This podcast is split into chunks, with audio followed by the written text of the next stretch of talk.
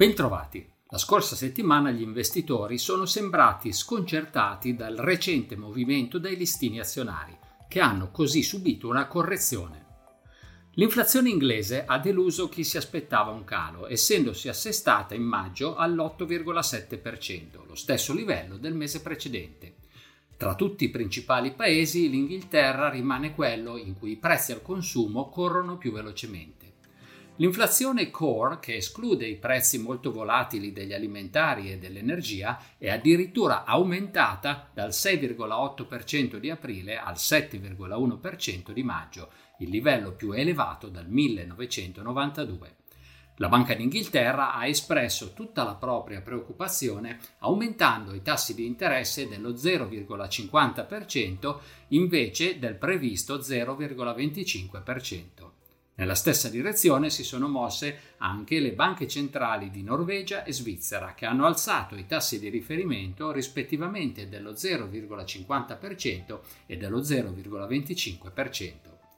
Jerome Powell intanto ha ribadito al congresso americano che la Fed prevede altri due interventi sui tassi da un quarto di punto ciascuno.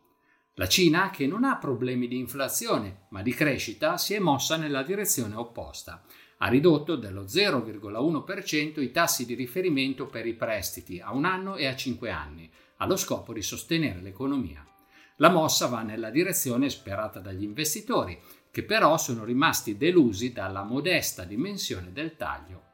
Ora attendono chiarezza su come le autorità intendono stimolare con più decisione una crescita economica che fatica a ripartire.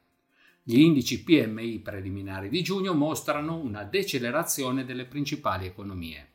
I settori dei servizi, pur rallentando, risultano ancora in espansione, mentre quelli manifatturieri sono in ulteriore contrazione. In Giappone, infine, l'inflazione core ha rallentato nel mese di maggio, ma meno di quanto previsto. In questo contesto, i principali listini azionari che venivano da una lunga fase positiva hanno chiuso la peggior settimana dal mese di marzo. L'indice Standard Poor's 500 e il Nasdaq sono scesi dell'1,4%, l'Eurostock 50 del 2,8%, l'indice MSI dei paesi emergenti del 3,7%, decisamente penalizzato dalla Cina. Il Nikkei ha perso il 2,7%.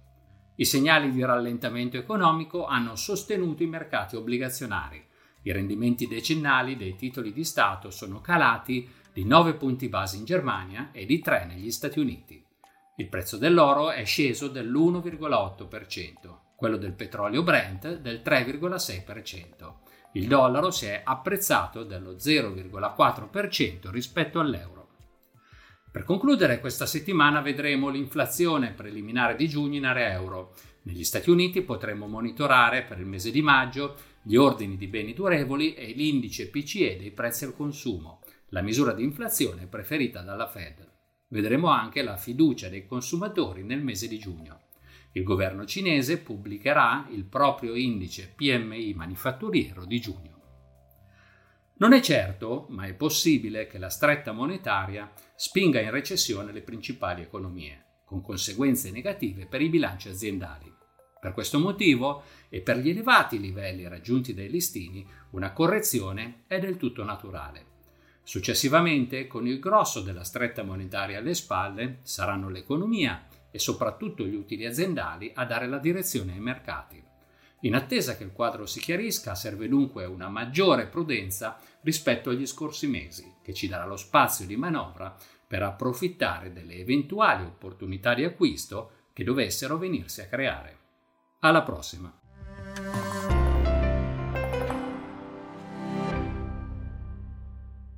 Presente registrazione audio ha finalità meramente informative. Le informazioni in essa contenute non rappresentano un'offerta di acquisto o vendita di prodotti finanziari, una raccomandazione di investimento e non sono da intendere come ricerca in materia di investimenti o analisi finanziaria. Le opinioni espresse riflettono il giudizio di Amundi al momento della loro diffusione e sono suscettibili di variazioni in qualunque momento, senza che da ciò derivi un obbligo di comunicazione in capo ad Amundi. Non si garantisce l'idoneità a qualsiasi scopo di investimento delle informazioni fornite le quali non devono essere utilizzate come unica base per assumere decisioni di investimento. Eventuali dati riferiti a performance passate non sono un indicatore attendibile di performance attuali o future.